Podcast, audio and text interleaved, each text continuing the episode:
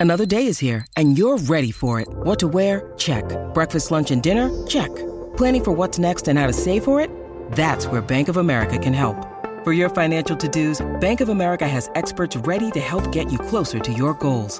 Get started at one of our local financial centers or 24-7 in our mobile banking app. Find a location near you at bankofamerica.com slash talk to us. What would you like the power to do? Mobile banking requires downloading the app and is only available for select devices. Message and data rates may apply. Bank of America and a member FDIC. The judges' scorecards for decision. The judges scored the contest 30-27, 29-28, and 29-28 for your winner by unanimous decision. The red corner, the one, the only, Oscar Willis.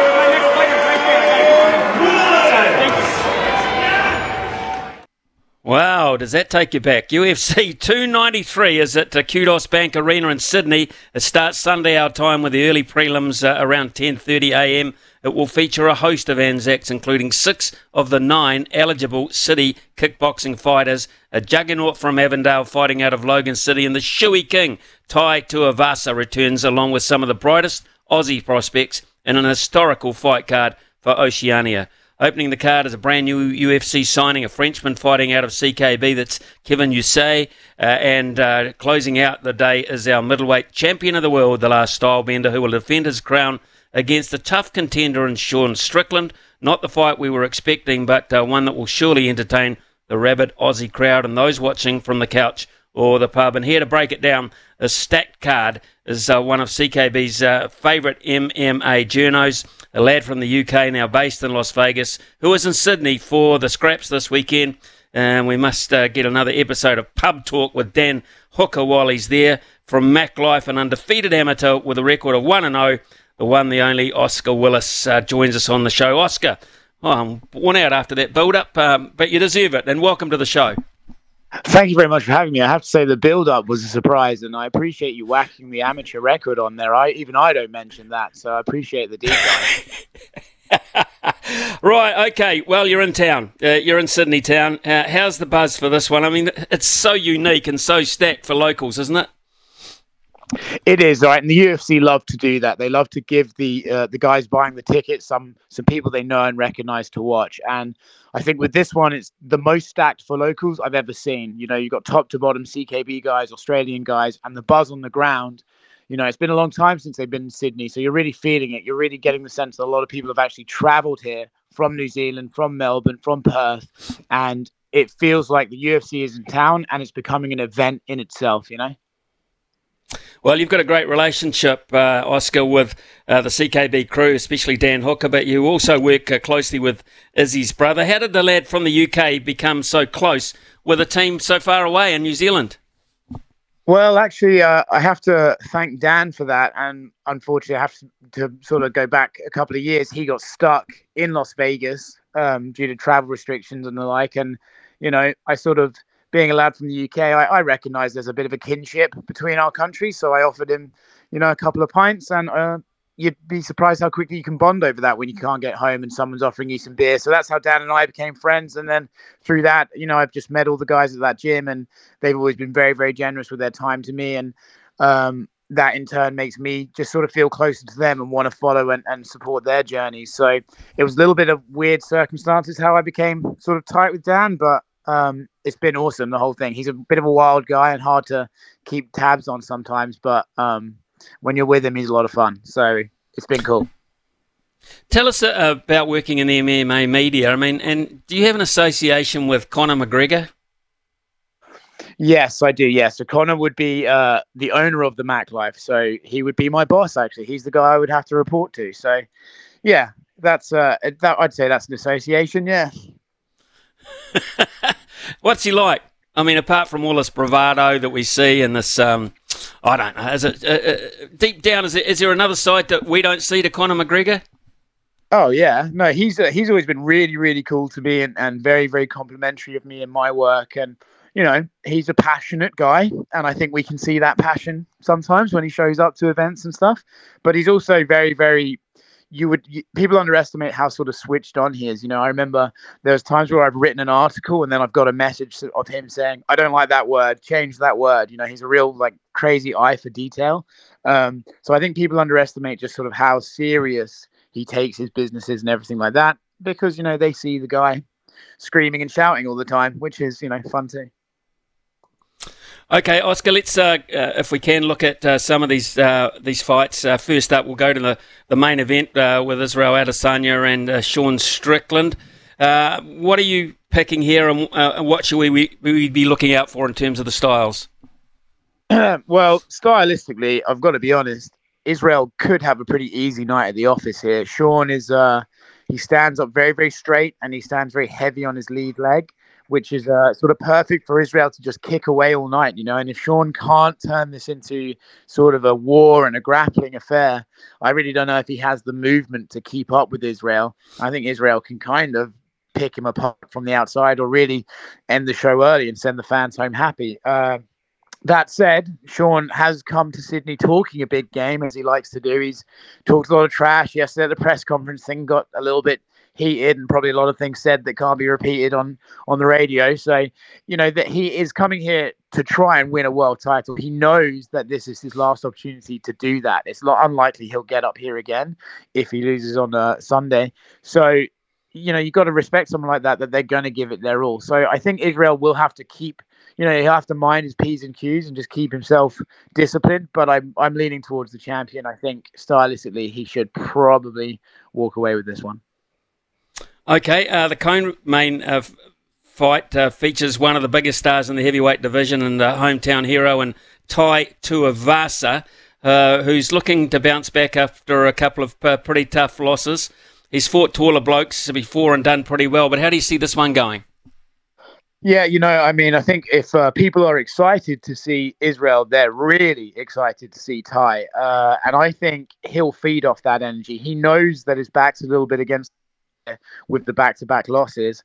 And like said, yeah, he's fought taller guys, but he's done very well. He knows that he can has to push the pace, get in on them, and sort of throw big shots and get Volkov out of there. And I actually, he's, I think he's the underdog to this fight, but I'm leaning towards him. I think the hometown crowd will rally him, and I think he'll want to show that he's still a force in this division. So I think uh, you might be able to see a pretty fun knockout there.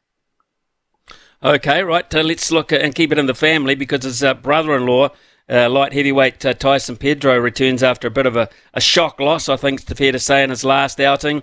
Uh, he has one of the highest ceilings in terms of potential. We'll want to show that in front of his home crowd up against an, a, Swe- a Swedish opponent uh, who uh, we don't know too much about. Can you t- fill us in a wee bit more and, and a prediction for this one? Yeah, so the story of this fight's been kind of interesting. The Swedish guy uh, refers to himself as the pleasure man. No one really wants to ask why he does that, but that's kind of been all the questions asked of Tyson. Tyson, I think, went into that last fight feeling very, very sick. I think he thought he could get through a fight when probably he should have pulled out. And I think we didn't really get to see the real him. So I think he will be looking to prove that actually he has a talent, like you said, very high ceiling. He's been training with the CKB guys for a long time now, for a while.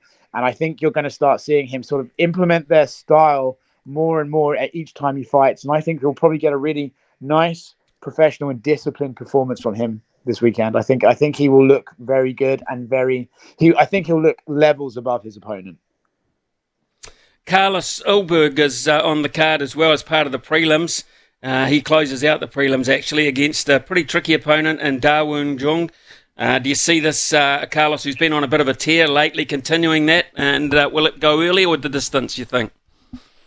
I can't I can't really decide whether I think it'll go early or, or, or go long, but I do think Carlos is. Uh, I sound like I'm just picking all the CKB guys here, but honestly, I think they are really improving each time. And Carlos is one of those guys that he doesn't just win each time; he does look better. He looks like a better all-round fighter each time we see him, and he sort of really, as you said, start started picking up momentum. And I think again, much like Tyson Pedro, you're going to see a very disciplined and like slick performance out of these guys. The fact that they're all training together at the same time to fight on the same evening or same morning is uh is massive. It really helps them all elevate their game at the same time, you know. So I think you're going to see a pretty clinical performance from Carlos. And how how important is this to us? I mean, can can you see him at, at some stage breaking into the top fifteen? Oh yeah, top fifteen, absolutely. It wouldn't surprise me if he was up there after this one. I think uh, you know it's early days in his UFC career, but he he he looks to me like he has real good skills. Um, that that division's a tricky one. There are some really kind of zany guys who fight in really weird ways in that division, so it's hard to know how far up there he can get. But top fifteen, certainly, I would I see him as a top ten fighter um, after this. Okay, how about um, still staying local here? Blood Diamond and, and Shane Young, they're both uh, in the early prelims. Um, and uh, really both in need of a win come uh, Sunday um, on this card. What do you make of their chances? Yeah, listen, Blood Diamond's not had the best run in the UFC. You know, uh, he's had some tricky matchups, and stylistically, some that were pretty unfavourable to him. And Shane Young, you know, as well, he's been around for a lot longer. But it's it's you're, you're right. These guys need a win. Um, I can't. I, I don't really know how these fights are going to go. You never know what at that sort of stage where someone's in desperate need of a win, what that does to their mental state. You know, is the pressure going to get to them, and will they crumble? Will they fight through that adversity and get the win? It's a bit tricky. So. Um, I don't know which way those fights are going to go, but I will agree with you that if they don't get a win, it's probably um, it's not great for their careers. Let's put it that way. Okay, must wins then uh, there. Uh, West Auckland product uh, Justin Tafa, who uh, spent uh, some time in the, the CKB uh, camp, is running it back with Austin Lane. Now, there's there's a bit of talk, a bit of smack, a, a, a bit of history about this rematch. Yeah, they uh, they fought and it ended very very quickly with an eye poke. It's very unfortunate. Um, it's funny that Justin's a man of few words. You know, he said he sort of didn't really care if they rematched or not. Um, but the UFC came with it and he said, okay, I'll take it. And he said, I'm just here at the press conference, kept it short and sweet. He said, I'm just here to knock him out. And uh, again, that's a tricky one to call. You know, they're both such big guys with a lot of power that it's cool. You, you can't really say it's a coin toss, you know. But I think, you know, hometown advantage, fans behind you. I think Justin could really raise the roof if he lands that right hand. Okay, uh, tell us a wee bit about uh, the latest uh, signing, this uh, the Frenchman Kevin uh. Uh, tell us a wee bit about what we can expect from him being on this card, courtesy of the concussion to Kai Kara France.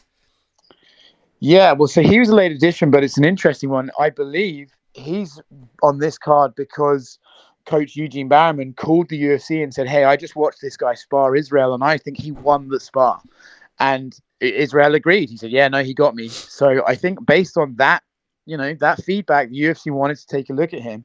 And I haven't personally been able to watch him fight yet. I'm going to watch some tape today. But if you're getting that sort of uh, that sort of praise from Eugene, who's not a guy to hand out compliments that easy, I think that shows they have a lot of faith in him to really make an impact. He's fighting Kiefer Crosbie, an Irishman, who's also making his UFC debut.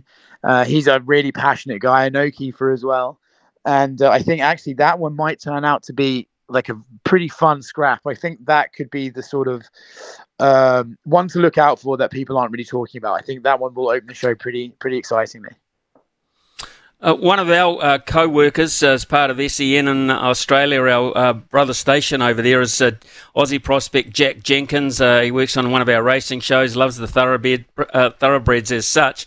Um, he's on the card as well. What do you make of his chances? I uh, I like him, and I think he's got real potential. He he's uh feels a little bit like a no nonsense kind of guy. He comes, says what he wants to say, doesn't sugarcoat it if he feels like he doesn't need to. Um, but I think he's a real talent. I, know, every time I've watched him fight, he's been able to mix it up really well and sort of change styles during the fight, which is not an easy thing to do. Some guys can go in there with a game plan and stick to it, but to be able to go in there, think the game plan is not working, and switch and change things up to find a way to win, that's that's advanced stuff, and I think he has that. I'm actually really excited to follow his career. I think there's something about him that I kind of enjoy. It just seems like a, a little bit of a unique character, someone that you can just sort of enjoy watching and listening to. So I'm actually looking forward to watching his career play out. And just finally, Oscar, if you could uh, perhaps preview uh, Jamie Mullarkey coming off a loss, taking on uh, John Makdessi, uh, the Canuck. Uh, what's your prediction for this fight? Oh, I think uh, I think Jamie Mullarkey is going to win that fight. I think John Makdessi has been around. Um, he's a tough guy. but frankly, I think I think Jamie Mullarkey's tougher um, and more skilled and, and and has experience against better guys as well. So I'm expecting uh, expecting Jamie to pick up the win there. Is this? Uh, I'd imagine the event sold out. Is it? I mean, with so much sport on this weekend from uh, our point of view over here, Rugby World Cups, NRL playoffs, etc. But I, I, would assume um, this is sold out, being such a unique card. The last I heard, it was either sold out or uh, you know to be sold out by the end of the day. Is what I last heard. It was. I know the ticket prices were a little you know, a little costly for some of the locals, and I understand that, and that's a shame. But I think they got there. I think the star power of Izzy, the fact the card had so many locals on it, um, I believe it is sold out. Yes. And uh, just finally, if you had to pick a must a must see fight, the must see scrap at UFC 293, which would it be for you? Uh, you know what? I'm going to go for Justin Tafa and Austin Lane because I don't, I don't really see a way that fight uh, doesn't end with someone going to sleep. And at the end of the day, fight fans with a beer in their hand, they love knockouts. So I, I think that's the one that you'd probably want to sit and catch. Oscar, it's been great uh, actually uh, to get such an in-depth preview uh, with your your background in it. It's great uh, to, to spend some time with you. Actually, much um, better informed about uh, such a huge card on Sunday. We can't wait over this side of the Tasman. Uh, I hope you really enjoy the spectacle that it will be, and I wish you all the best. And thanks for your time again. Thank you very much for having me. I really appreciate it.